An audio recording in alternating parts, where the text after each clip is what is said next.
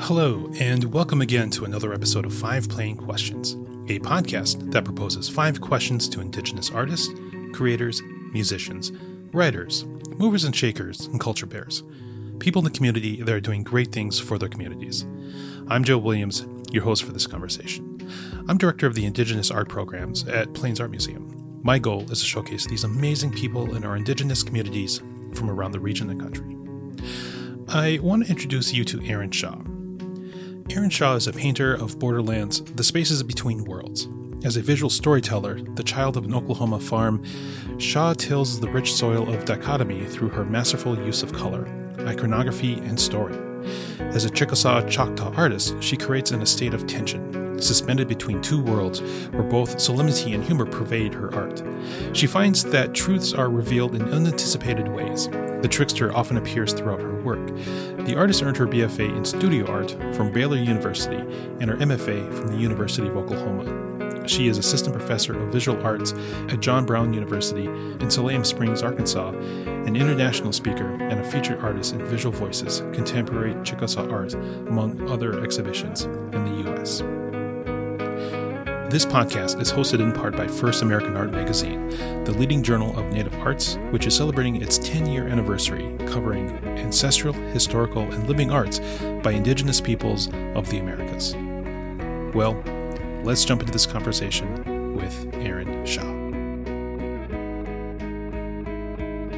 Erin Shaw, thank you so much for joining us at Five Plain Questions. It's so great to have you here. Thanks so much for inviting me. Oh, no, this is great. This is great. Uh, would you be able to introduce yourself? Uh, tell us a little bit about your background, where you're from, and what it is that you do. Absolutely. Well, my name is Erin Shaw. I am a citizen of the Chickasaw Nation. I'm from southeastern Oklahoma. I was born in Ada, Oklahoma, and I was raised on 400 acres in the middle of nowhere, uh, Gerty, Oklahoma. And um, I love the. I, have been thinking about this a lot lately. I love my beginnings. I think you kind of can't get away from your beginnings ever. But that land was just so formative for me and so important to me. Um, so we had 400 acres, and there was on the land there was this big rock structure. It was a home uh, that had been there was a limestone quarry on the land, and it had been built by um, the Native Americans that had first been removed to that land and it was used as a Native American schoolhouse before my family um, lived there. And that that land was just, as a kid, I just roamed it, I explored it. I mean, it was like my full time job to just discover everything that was happening out there on that land. And my older brother and I. Um, so that's where I'm from, and um, I today I'm working as an artist. Um, I am a painter, and my work centers on stories, narratives. I'm really interested in the way that stories serve people and the way that they always have served people and the way they always will. Uh, I also am a professor of art at John Brown University, and that's in Siloam Springs, Arkansas. So I'm in Fayetteville, Arkansas right now, and um, yeah, it's a little a little bit about where I'm from hearing you describe um, how you grew up, uh, 400 acres, uh, just sort of out there, um, that sounds amazing. You know, yeah. Um, I'm a country I mean, kid could, myself. Yeah, I could talk about that for a long time, actually. Um, and I'm happy to, if you will, because it was just so formative to me. I mean, I actually, I mean, really, in the last six months, I've been thinking a lot about my beginnings, and um, there was this one of the things that I talk about in my in my work as an artist is the stream of stories that I feel like there's a a geographical location that exists where all the stories that have ever been written that are in the process of being written they live in this place in in liquid form and if you know where it is all you have to do is dip your hand in the stream you could pull out whatever kind of story you need and i believe like that there was this like um, limestone creek bed that ran through the property. And it was so beautiful because it was limestone. So you could always the color was always really interesting. You could always see anything that was going on, and it and it would you know it would rise and fall. Like some days it would just be totally dry, and some days it would just be rushing. And as a kid, it was something about that was just really valuable to me to just watch the this like the way I describe it, the cyclical persistence, you know, of nature, and it just unfolding and evolving.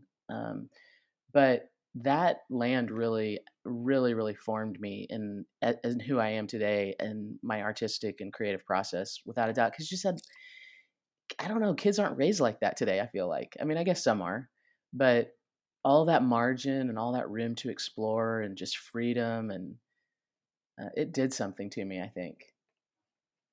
So I'm really grateful for it. I think I think the lucky ones are are raised like that. Yeah, I know. Um, yeah. What what has you reflecting back uh, recently? You know, I think in some ways um, I'm experiencing this interesting um, experience of time right now, and where I'm like looking at my life and I'm seeing all of a sudden I'm like, oh, I've been working at this for 25 years, but I still feel like a kid, you know? And I think the I think the 10 year anniversary of the magazine and it, you know the article that they wrote that I'm sure we'll talk about later. Um, that I was like, oh my gosh, that's 10 years. Like that is a blink of the eye. And uh, there was a course that I was teaching this semester where I was I'm working with art students, and it's hard sometimes to remember what it was like when you were in the very beginning and you all you had were questions and and um, and kind of going back to those places in my own story so that that could help them. So I think it's a combination of a lot of things, but um, yeah, I've really been really really reflecting on my beginnings and thinking about like what how I those the ways that I can stay connected to those things and what I want to stay connected to and what I want to like maybe infuse with more life and and creativity that I've kind of let go of or forgotten. So I think it's really the way that time marches on and sometimes you just are almost oblivious to it and then you look up and it's like wow look at all that's happened this is really great hmm. yeah. So on this on this theme of reflection um, who who are your your biggest influences uh, early on and what's influencing you right now? Yeah. Um, such a great question. I i i don't know that anybody could really answer this question without saying that their parents are have been big influences. So i mean i think that i would start with my my mom has always been a primary influence in my life without a doubt. One of the things one of the ways i've seen her influence me is that she is she's a really really strong woman um, really embodies her strength in in really interesting beautiful ways and honestly the women in my family i have aunts that i adore and love my grandmothers i just come from like strong women. And so i think one of the things that that has developed in me is just sort of um, an awareness that it that that is who I am. That's who I come from, and that in maybe in places because I've also been in a lot of contexts where maybe that's not a um, as appreciated, but it's just it comes a little bit like second nature to me. The other thing about my mom is that she has this gift with people, and all growing up, I would be anywhere with her, and people would just like pour out their life story to her. You, it'd be like in the grocery store and that all of a sudden I just like go grab something and I'd be back and the checker would just be pouring out their life story to my mom.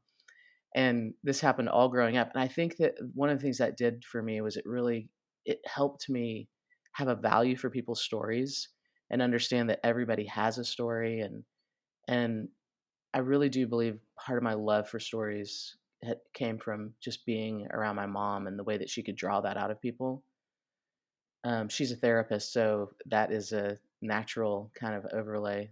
So she's always been a huge influence. Um, Marvin Embry is, I would say, like the the greatest art influence in my life, and he is who I consider to be my father. Um, he was married to my mom for quite some time, and he was an artist, and he um, he was just a really really interesting person and i think he saw there have been a lot of people along the way that have seen some sort of seed of something in me or potential or a glimmer of something that have really empowered it. And I have, I think that I have really needed that. And I mean, I could go down a long list of people that have have done that for me, but he he really empowered me to be an artist. I don't know that I'd be doing what I am doing today if it hadn't been for him. And the thing that's so cool about Marvin is that he was friends with TC Cannon. So there was this group of five artists in Oklahoma. They called them, they were all at, at the University of Central Oklahoma together. And so TC was there for a short period of time. And, um, and, but he and Marvin developed a really lasting relationship. And so I always kind of felt like I knew TC, even though he was, he was gone long before, um, I, you know, was really having these conversations with Marvin, but Marvin would just talk talk to me about him and his process and conversations they had. And so I think also in those ways, TC always has really influenced me as well. Um, I mean, I could go down a long list, Joe, but and then I think the other one that that um, honestly, I so I have one son, Samuel. He's 16 years old, and Samuel has. It's really interesting the way that you think in parenting you think you're you're the one doing all the influencing but he has really influenced my life and my art life more than just about anybody um, and he continues to he, he's a really really trusted voice in the creative process i can kind of listen to critique from him that and take it from him that i, I might not be able to take from other people I, I think um, you know in cases of like uh, people who are the closest to us uh, you know your son um, i know like in my life uh, my my wife uh, are able to give those critiques um, mm-hmm. in such a deep way that we trust even if it's um, uh, the hard truth sometimes you know right. but we ex- we we trust them and we accept uh, absolutely their words yeah, yeah and they, i think they know us in a way that maybe in some some capacities we may not even know ourselves and mm-hmm. I do think that Samuel understands a lot about who it is I'm trying to be in the world and the work I'm trying to do. And we've just always been, I mean, obviously, you're very connected to your children, but he and I have always had a really, really special relationship. And, um, and we've done a lot of collaborations together and, and it's, it's just been, yeah, he's the. Well, I just finished a painting not that long ago, and I was like, "Man, there's something wrong with this," and I just couldn't put my finger on it. And I said, "Come look at this." You know, nobody had seen it. Not one person in the world had seen it. And he came in and he was like, "Blah blah blah blah blah blah blah blah," and and it was and I made the changes, and it was like shocking. I'm like, "You're 16 years old. That's awesome." Anyway, so I'm grateful for that. Does he have that art bug in him? Is that the part of who he is? I mean, he's got it for sure. Mm-hmm. Um, mm-hmm. I don't know if he'll I don't know what he's going to do with his life, but he could I think he could go the distance as an artist if he wanted to. And there have been a lot of people who've said, "You're raising him to be an artist." And and I'm like, I'm not raising him to be anything necessarily. I'm inviting him into my life and I'm making room for him because I never wanted him to art can be, you know, being an artist can be really demanding in in some interesting ways and I never wanted him to suffer for for that. I always just wanted to make space for him in the process and and I think that intention actually you do see in a lot of my work. You you will see the literal like his literal hand in a lot of my work and um and it's different now that he's a little bit older. Um I keep I'm like hoping that we get one more collaboration together before he graduates from high school and moves on to the next season of his life but we've done some fun stuff together. So, how have you developed your career in college and post college? This I don't know why this question cracks me up so much because I'm like, oh my gosh, I can't say that I have or how I have. I you know, I um I did go to college and get a, an undergraduate degree in art. I kind of stumbled my way through that, though. I mean, I I wasn't one of those people that grew up. I, I was always real tapped into my creativity.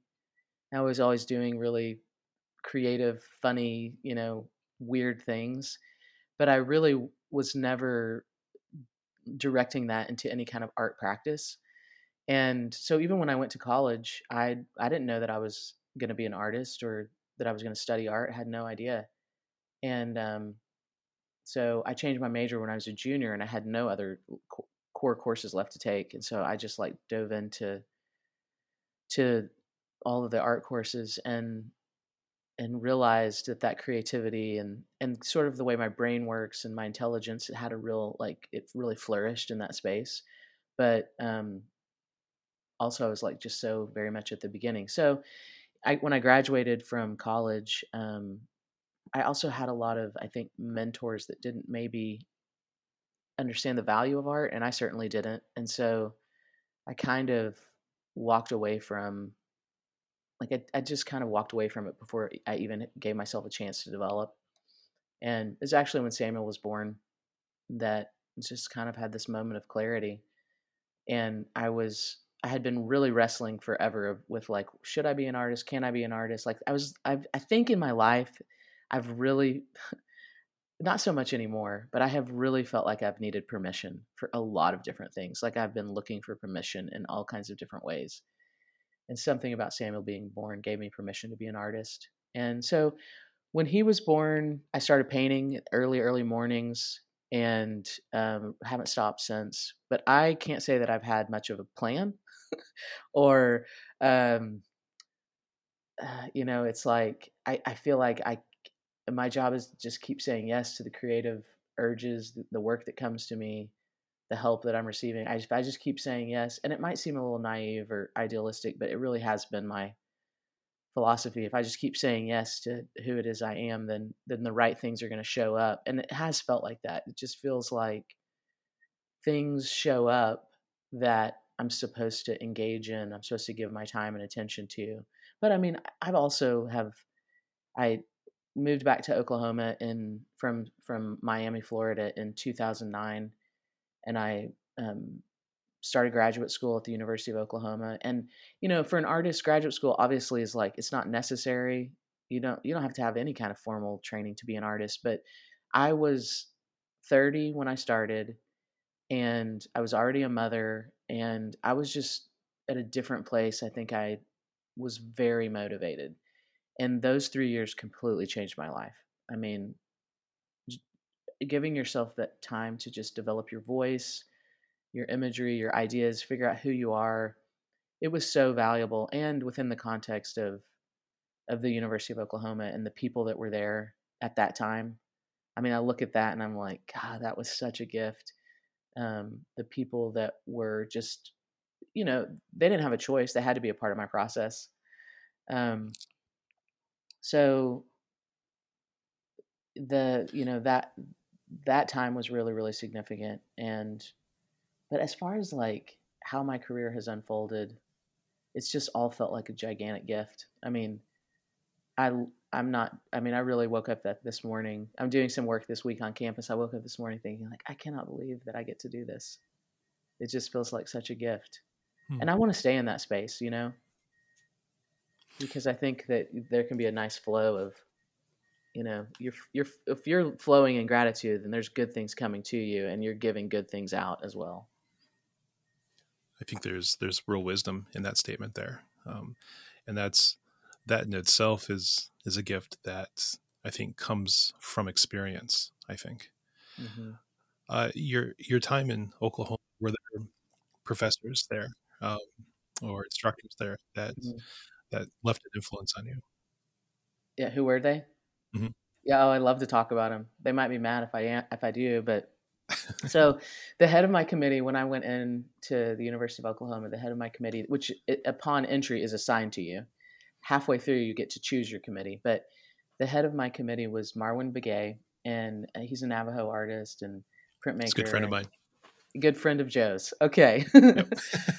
so I mean, honestly, that relationship with Marwin and and I think because I was there, there I was a little bit older, it was sort of like you can engage in this as much as you want to, and um, and I was just like there for it. You know, I was treating it like it was my full time job plus, and so lots and I mean hours and hours and hours of conversation with Marwin, and um, there is this one I, w- I mean, I will say, I think I've told Marwin this a jillion times, but I don't know if he really understands the weight of it in my life. So when I came back to Oklahoma, I was, you know, how I said earlier, I was just always looking for permission. Uh, because of my um, my experience with my own um, American Indian heritage, I, I didn't understand then what I understand now. And I was just kind of wondering is it okay for me to be Indian?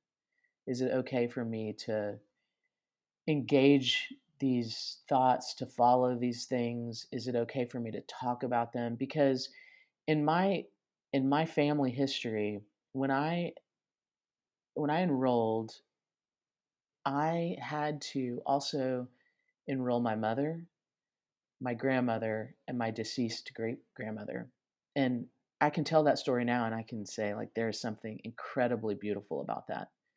But there's also a lot of pain in it for me because I was always feeling drawn in to my story by my ancestors. But because I didn't have the same kind of maybe help from my family, it was just it was painful. It was like there was just so many reminders of all that had, been lost in my family and and um, things that I needed, but I didn't know where to look and and just lots and lots of hard work, you know, around reconnecting and understanding who I am and understanding what it's like to be Native American in the 21st century, you know, and and Marwin so I, so Marwin is Navajo, and he's just awesome and super super proud of his heritage, which I think also is uh, lovely um, and pretty blunt, and um, which I also appreciate. But I was real timid in conversation with him around my heritage because because of that probably, and it was just about me. And I remember the conversation we had where the first conversation I had been there for a, a bit of time before he realized that I was Chickasaw. And I remember him saying to me that I had been such an enigma, that he had really, really been trying to figure me out and understand me. Like I, there was something about me that was kind of mysterious, like couldn't quite put it all together.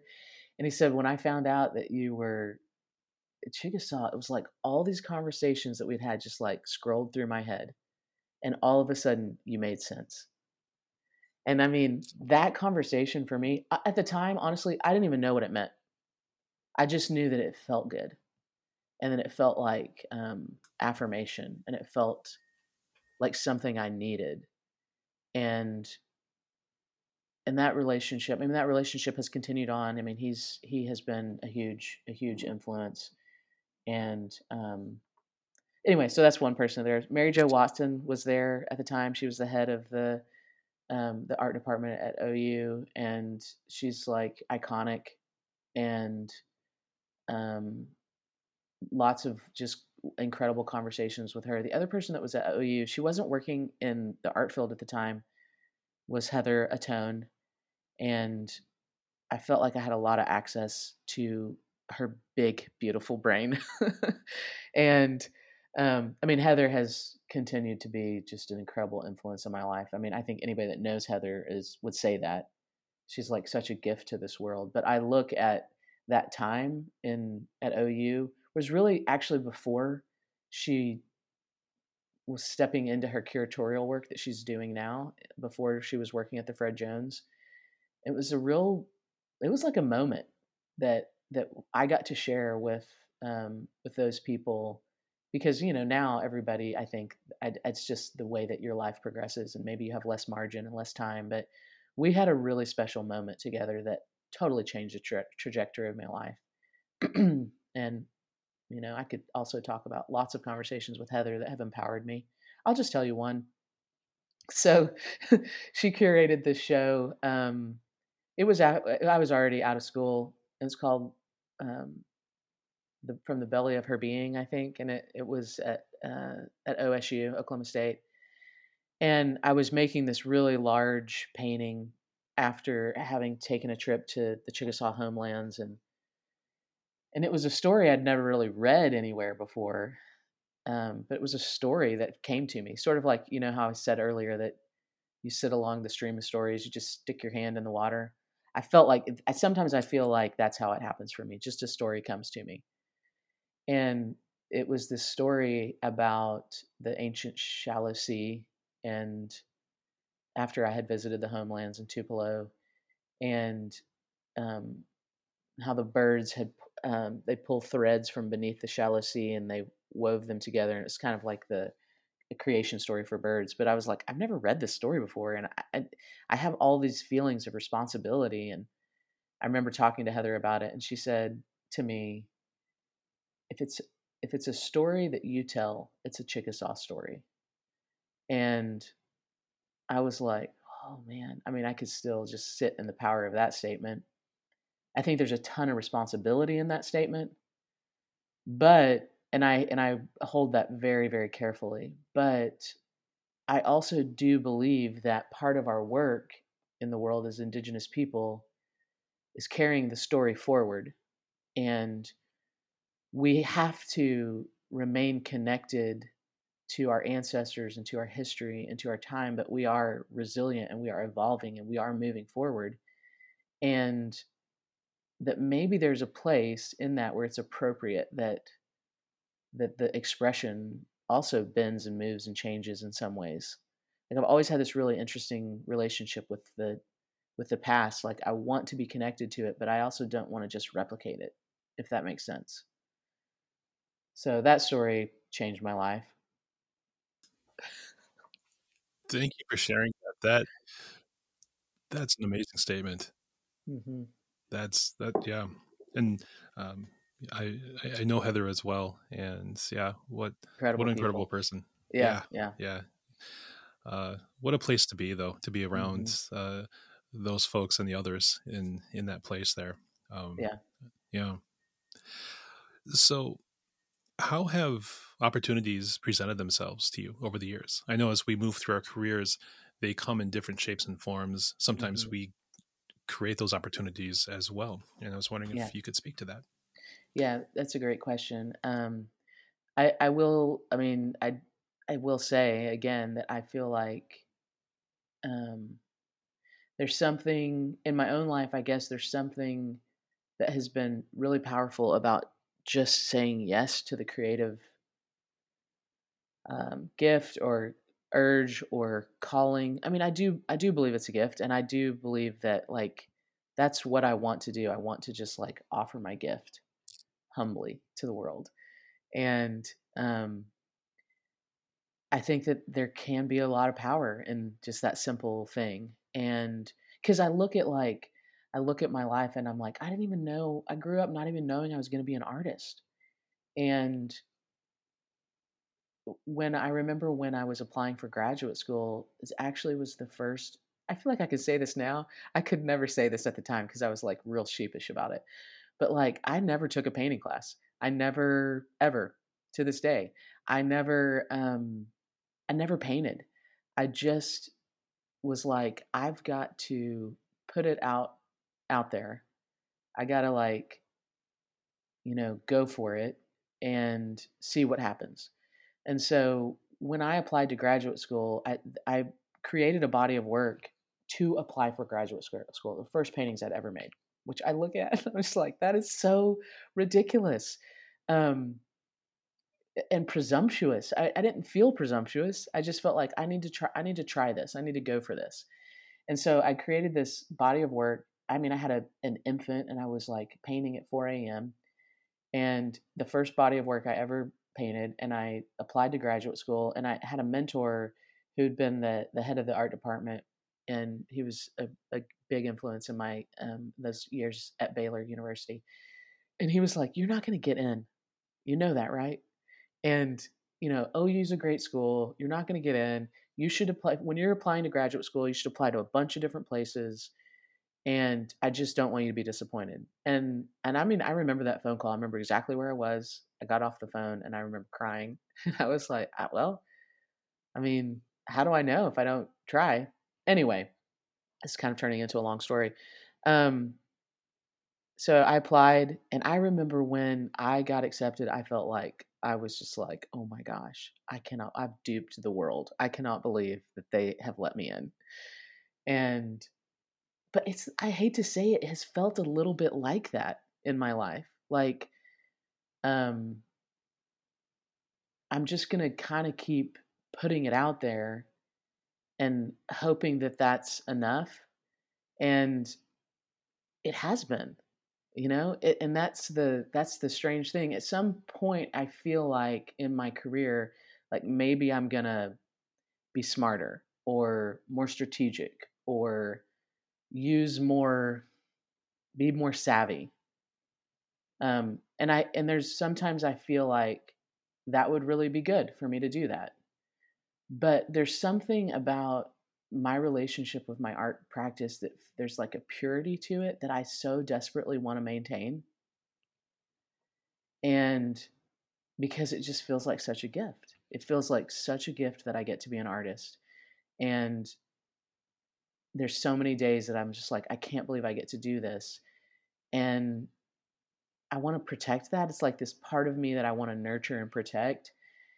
And I'm not saying that you can't be you know savvy and uh, or, more savvy or whatever than and and do that but it just had i think that that has been a part of a part of the way i've approached it and so but to answer your question one thing that happened um, that i think was real important was it it just to answer your question it feels like things just show up and um and i always feel very surprised by it but when i was graduating from ou is when I can talk about this now or I can talk about it later, um, or you can edit however you want to. Uh, is when the first American art magazine was launching. Well, I had gone to CSAM, which is Chickasaw um, Southeastern Art Show and Market. It's a Chickasaw sponsored um, market. And I had gone, I was still in graduate school. I'd gone and I, oh my gosh, I'll never forget it because I was making. I oh, I like to work large, okay, and I keep feeling like I should wise up and work smaller because people don't want gigantic paintings, and but like I just like working big. And I actually remember having a conversation with Anita Fields one time. I was like bemoaning this to her. I was like, "How I'm, I need to get smarter. I need to to be, you know, more intelligent about this." And she was like, "Whatever." She was like, "You paint big while you can, while you're young, while you can, because there'll be a day where that will put a demand on your body and you won't be able to do it. And that was like wisdom. That was learned, lived, experience wisdom. And I was like, okay, that makes sense. So, so Anita Fields, she may or may not know that she's she has perpetuated the large painting. Um, but I had it was before I do work a little bit smarter now. I work in panels, you know, so it's not like if I want to make a ten foot painting painting, I'll work in round panels or I'll work in segments. But this is the first 10 foot painting that I'd ever made, and it was 10 feet, 10 feet long. And so, how do you get a 10 foot painting somewhere?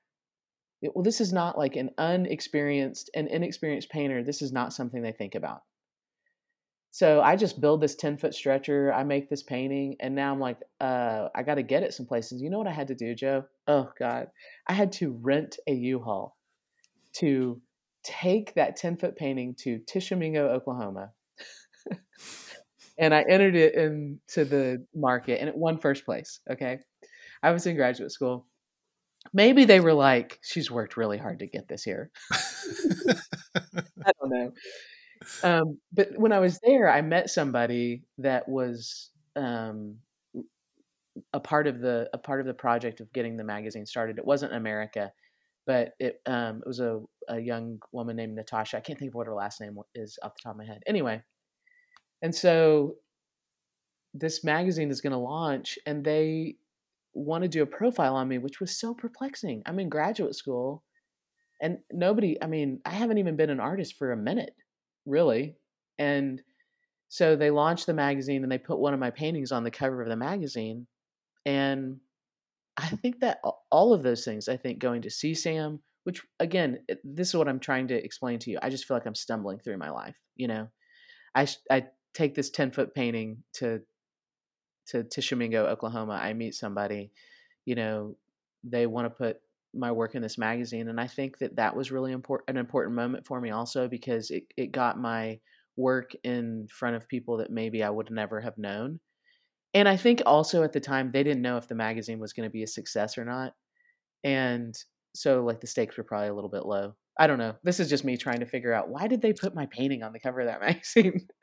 But but that was that was such a that was really really valuable and so much help and and there have been people along the way like it's to me the way that my i think the way that my life as an artist has unfolded has always been through relationships. I do really love people and i do really um, really value relationships and the people that are in my life man they know that i will go the distance for them and so i met tony tiger and in the year after graduating, I met Bobby Martin, um, and they just like embraced me like family and folded me in, and and I actually those two relationships I've learned a lot about um, art, about being uh, American Indian. You know, it's just so many things. And Bobby, Bobby and I now work together at John Brown University, and he's like, you know, he's one of my all-time favorite people, and um, he really the reason I'm probably at John Brown is because of him. You know, he wouldn't take no for an answer, and I tried really hard to say no. Um, but uh, you know, so I think that maybe my career has unfolded just through relationships and also just I don't know, just continuing to to say yes. One of my primary goals as an artist is to sustain a practice over decades over the decades of my life because you do see a lot of artists that they have a, a strong period and then you know i mean it's difficult. It's difficult to to maintain a creative practice. It is. But that's one of my goals. And so i think that if you know what your what your intention is which for me is to go the distance then you make choices along the way um, so I, if I can be sustainable, if I can have practices that feel good and sustainable in the present, then to me that that makes me feel like I'm going to be more likely to be able to maintain this. And you know, you have seasons like the season I'm in right now does not feel sustainable, but I I can see an end in sight. But I think that that connecting to what your your values are and letting that lead the way even when i mean i have a lot of people that kind of roll their eyes at me you know when i'm like just just keep saying yes just you know keep being open. Um tr- try to like one of my spiritual practices right now is just to greet the day with a yes like i i feel like and it's not about saying yes to everything it's just more about saying yes to the day and yes to what the day holds for me and um because i think that when we are like that, we have all of this in, internal resources that we are supposed to like gift to the world, you know, and and and when we say when we have an open posture and we're saying yes, that's there's a flow, there's allowing that to flow into the world, but when you're doing that, you're also allowing what's happening out in the world and and other people and the universe and creativity to also flow into you and so, you know, when there's otherwise, you, I mean, we can create a lot of blocks for ourselves. And I'm really trying to remove the blocks because I want the flow to be there and be evident in my life.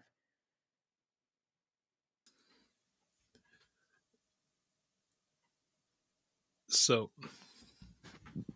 the structure of this podcast, mm-hmm. um, I remove or I, I, limit what I say because this is your mm-hmm. space. Mm-hmm. Um, but there's so many things you're saying I want to respond to. Yeah, know? go for it. I love uh, it. You know, you know, because Anita Fields, um, she's talking to her feels like I'm talking to one of my aunties. You know, mm-hmm. um, the the warmth and wisdom that that yeah. comes from her. Yeah. Um, and then the season, this yeah, it's it's almost a una, unattainable, unsustainable season of saying yes and working and working and working. Um, you, I think, I assume we're probably uh, in the same age range, and I'm kind of in that too, where it's it's sort of yes to a lot of stuff, um, I don't know how long I can do this uh, Mhm. as far as saying yes to everything, Mhm. but it does feel like it's moving towards something, maybe Mhm. a little more, or putting me. Um, I think the listener who's in the same position as us is, you know, trying to set themselves up for to be in a place where they can um, maybe focus on uh, something a little more substantial um, or a little more centered at some point. I don't know. Um, yeah, absolutely. I totally feel that what you're saying. mhm, That Mhm. resonates big time. Yeah. I think there's also like there's a part of probably like moving into if we're assuming we're the same age, um, um, midlife. You know, where you're like, um, I don't know if you know Randy Woodley or not, um, but he he lives in um, he's a Native American guy that lives in um, he's much older, done a lot of really really interesting work in the world. Um, he lives in like the Seattle area. I had a conversation with him recently, and he said, if you're looking for it in midlife, clarity will come. And it's, I don't actually know if it's that conversation that I had with him that made me realize, oh, I can have clarity if I if I start to look for it in a different way, or if it's just maybe that's just what happens. But I do feel that right now. I feel so it's just crazy almost like things that have felt very arduous or difficult or confusing or um, just feel really clear. And I feel like I feel a real empowerment in my own life right now that is I've never felt before. And I mean, I think that there are things in my life that can point to that. You know, I've come out of a really painful season, and I think pain has the way a way of of doing a good work in us if if we allow it. Um, but also, I think midlife, and you're just like, man, I got one life to live, and and who am I giving my best energy to, and what am I giving my best energy to, and and are there ways for me to maybe reevaluate that and redirect that so that I can live the truest, so I can be like you know loyal to who it is I'm supposed to be in this world, and to my family, and to my community, and um, I feel a lot of that in my life right now, and it's not something I've ever experienced before. It's totally new, but it's good. I'm like, I want more of this for sure. So I don't know. I don't know ex- exactly why, like what the, um, you know, what the catalyst is for that, but I'm very open to it. I'm right there with you. Yeah. Um, it's, it's happening to me right now as well. You know, just, uh, yeah, this measure of, of how much time is left and where, where we're going to put those, those energies, you know, to make Yeah. the most of, of what this is. Um, Yeah, cause the one thing we, we can't get back is time, you know? totally. Uh, yeah. I love that. So- I love to hear that for for you. Also, I'm like I'm encouraged by that as well. So that's awesome. Yeah. So, with that being said, what would you say to the 18 to 22 year old that's that's listening to this conversation? Oh man, the 18 to 22 year old. I mean, well, I work with 18 to 22 year olds, so and which by the way, such a gift to my life. You know, it's what's so awesome about working with with young people is especially in that age range, there's the growth can happen at such an exponential rate. Like when when a student comes in as a freshman, in my current position, I te- I teach them as freshmen their first art class. I teach the visual arts foundation class, and then the, their last class I also teach, which is an advanced studio two class. And so I, I will see them in their development in between those two classes. But if I don't, I've seen them their first semester and their last semester, and it's just remarkable every single time. It's like you're not even the same person. And I, there's something about that that's so good for me because it just reinforces this like reality that we get to continue to grow and evolve and this life is not static at all. But that doesn't answer your question. What would i say? Um, i would say that i mean what i've already said is that there's so much power in saying yes to the creative i mean i'm talking I mean, I guess we're not necessarily talking specifically to artists. I talk a lot to specifically to artists, but I think this applies to anybody. I mean, um, the hard work. I think it's such hard work to really dig into understanding who you are and who you are meant to be in the world. That's really hard work. Um, it has been really hard work for me, and I, w- I would say especially for Indigenous young people. You know, they're they're coming probably with all kinds to that question with all kinds of, well, in some ways, like so much more knowledge and wisdom than many people, but also depending on their experience, you know, it, there's there's a sense of um, separation and distance and and and maybe not being understood in the world. Um, so I think doing the hard work of really pushing into who am I and asking those questions and who is my family and um, who was my family in the world? Like what are the parts of my family that um, that are present in me? And like digging into that and really doing that work is going to pay dividends forever you know? It's going to reward you forever um, i mean i just want to tell people be who you, be who you are like in, in 18 to 22 year olds um, they may struggle with that even more but there is something so incredibly inviting and, and winsome about a person that is just embodying who they are. And there's nothing I love more than meeting somebody that's just like a little bit or a lot quirky, you know, and you're just like, man, you are really you. But uh, yeah, I think my advice is like, be who you are.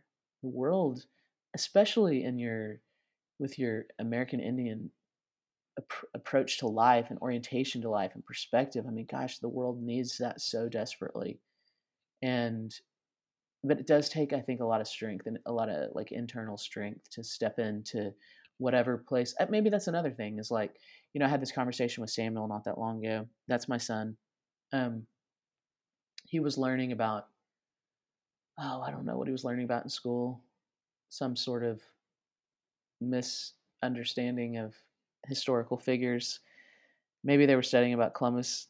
Um i don't know what they were studying about. And he he'd come we have these conversations we just circle back around you know they they can be like week long and he'll come into the kitchen and he'll you know be talking about something he learned or something somebody said that he knows isn't right. And and you know there's like always this i'm always trying to lead him to he's he's real intelligent and so i'm always like you're to have to learn how to temper that intelligence with some humility.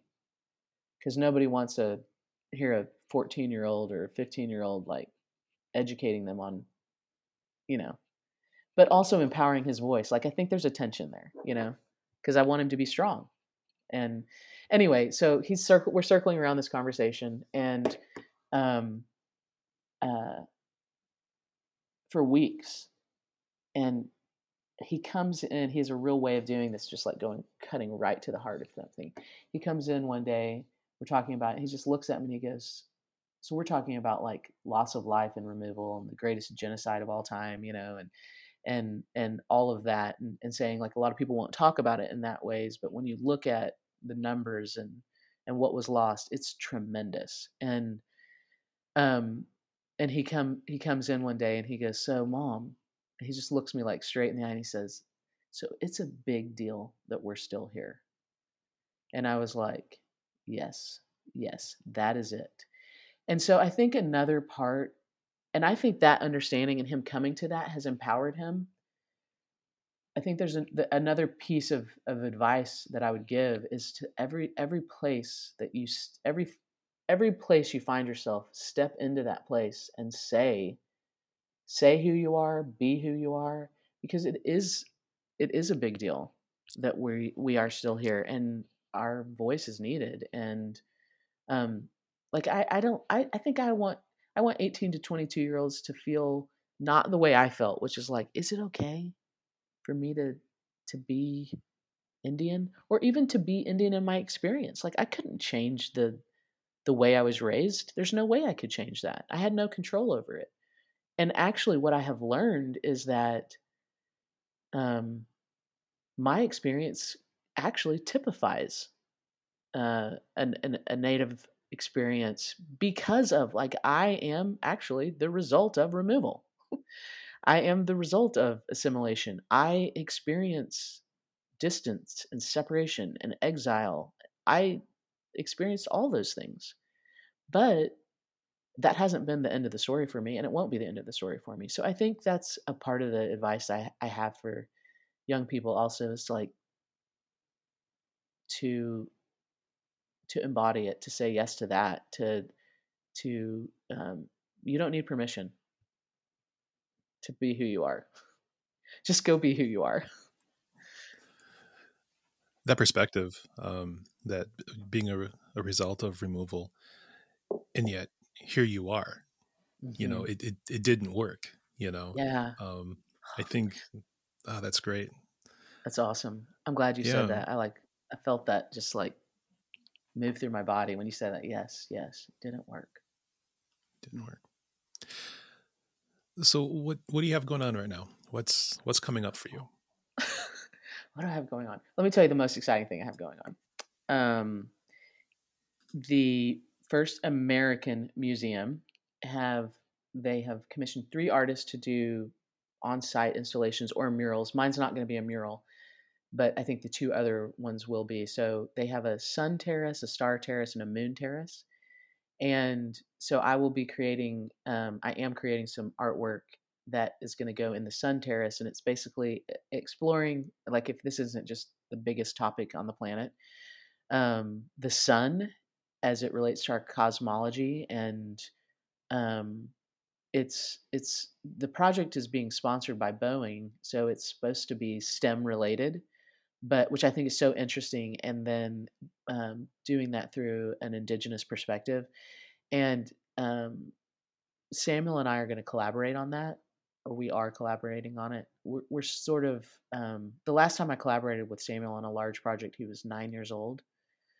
So it's a, we're kind of learning this different way of collaborating together. Um, but he when and we we kind of it was kind of unintentional. We went for the site visit and uh, we were, you know, walking around looking at it all, and he like took my sketchbook out of my hand and he's like writing notes in the sketchbook and and, and he's there. Heather Ahtone was kind of giving us a little bit of the um, you know she's just a well of wisdom and she's like talking about different things and he's over there taking notes he gets in the car and he's like and i just looked at him and i was like i mean he was just talking nonstop he was i was i realized that might not translate to the to the audio and um i said do you want to collaborate on this and and he was like what do you mean you know because he's a little he's he's not quite as um you know he's a little bit more guarded in his 16 year old self so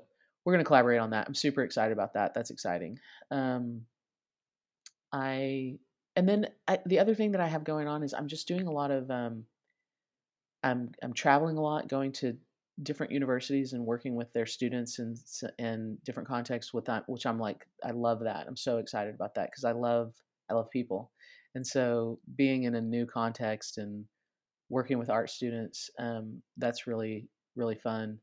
And then I have this project that is ongoing that has been happening with um, that has been a collaboration with Bobby Martin and Tony Tiger, and it's called Altars of Reconciliation, and it's it's about um, basically Christianity's influence in Native communities, and that is a that I mean we've that show I think we had our first showing like two, 2018, and it's right now that's in Connecticut, and that's uh, so that's kind of ongoing.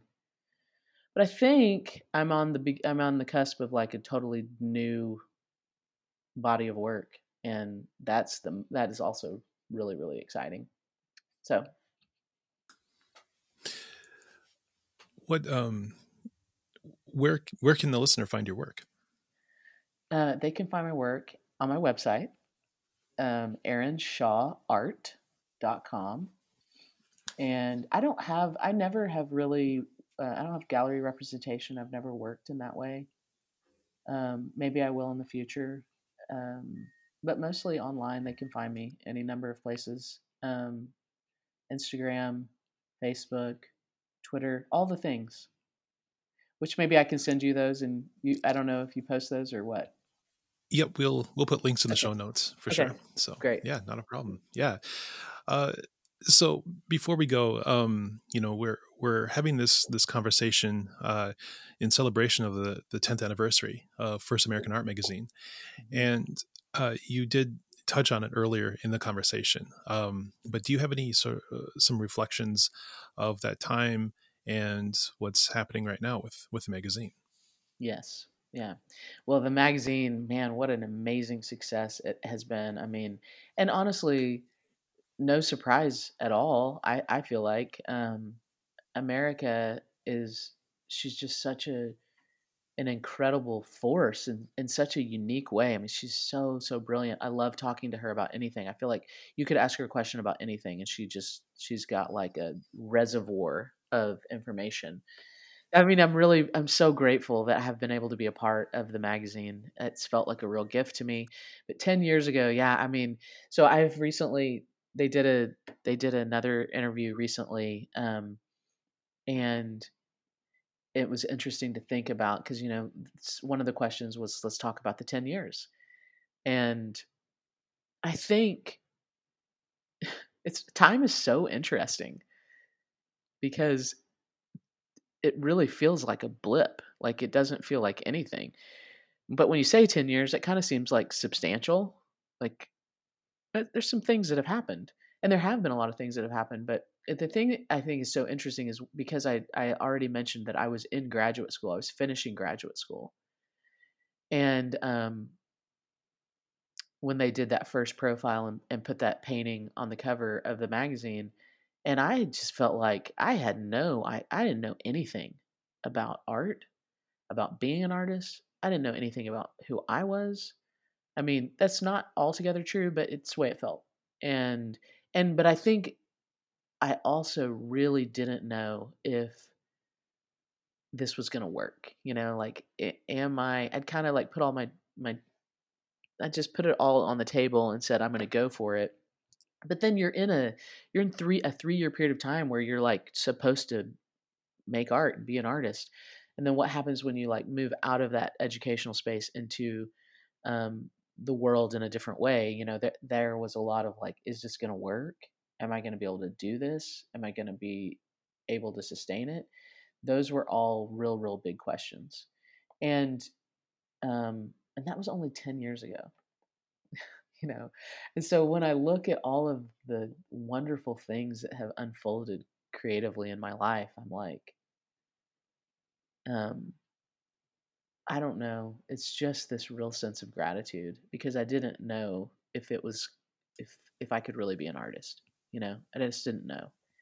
And now I'm like, I'm an artist and I'm gonna be an artist and I'm gonna continue to be an artist. And um so you know, there's there's a lot of um sort of forming that has happened. I feel like I feel formed. I feel more um, just like I don't know. That's that's the word that comes to mind. Like because I don't know that confidence really the word. I just feel more formed. Like mm. what what was so um, insecure and also just yet to be seen. I think there's a part of that. It's like there there are things that are yet to be seen and you don't actually know. You walk it out and then it's like one little thing, one little thing, one little thing. All of a sudden it kind of adds up to something that is significant. And um, I feel like these last 10 years have been so formative for me and that I'm stepping off into the next 10 years. The, the next 10 years are going to be incredible. I really feel that, you know, and I'm, and I'm so excited about, about what is, what that expression in my life is going to be like in the next 10 years. And that is probably just because of the foundation that has you know that's there and just i think it's also because i'm not asking the questions that i was asking. I'm just not asking for permission anymore. So and i think that probably also is um, like maybe midlife. You're like what is the point of this? Who am i looking for permission from? So i'm granting my myself permission to to do this and by this i mean my life and that just seems like that's a good there's going to be a good result from that, right? Yeah. Yeah. Well, Erin, thank you so much for this. This was an absolute pleasure. I really enjoyed this conversation. I did too. Thank you so much for, and just thanks for making space for the conversation, inviting me. It's, uh, I hope that we we have more conversation moving forward, and I'll be oh, interested oh. to hear what happens in your life as well. And that does it for this episode of Five Plain Questions. I want to thank Erin again for her time and sharing her story with us. I really enjoy sharing space with storytellers, uh, people who are able to uh, find find a way to be able to communicate their experiences, um, not just verbally, uh, which of course makes for great podcast episodes. I think like this one, um, but is able to to do it in such an artistic way that has real legitimate meaning and on top of that, uh, to be able to share that experience with her her son, and to be able to have this multi generation uh, creative experience, um, I really think that's that's a great thing. And so I'm really glad that we were able to share Erin's story with you, and to to have this time all together. So that was that was really great. Um, you know, and of course, this is the 10th anniversary of First American Art Magazine, and she is one of the first four that were in that first episode. And so I'm just grateful uh, for America Meredith and First American Art Magazine to be able to be a sponsor and to uh, help host uh, this episode. It was it was such such a great episode to be able to have. So this was the second of four episodes. Uh, the next episode will be coming in the first week of May, and the fourth episode uh, will be on the first week of June. So be on the lookout for those upcoming episodes. And yeah, we're really excited. Those are great conversations. Um, I'm excited to share those. I also want to thank you for joining us and spending your time listening to what I feel is a very important story and perspective from our community. So please join us next week as we speak with another incredible person. I'm Joe Williams. You can find me on our Facebook page, our Instagram page, which is Five Plain Questions, and the plainsart.org website. There you can see our programming, our past videos, and these podcasts. If you have a suggestion for someone for me to speak with, please uh, let me know. Uh, reach out to me on Facebook or at our plainsart.org website. Uh, my email address is jwilliams at plainsart.org. Um, yeah, shoot me an email and uh, let me know who I should be talking to. I really appreciate that. All right, you take care, and we will see you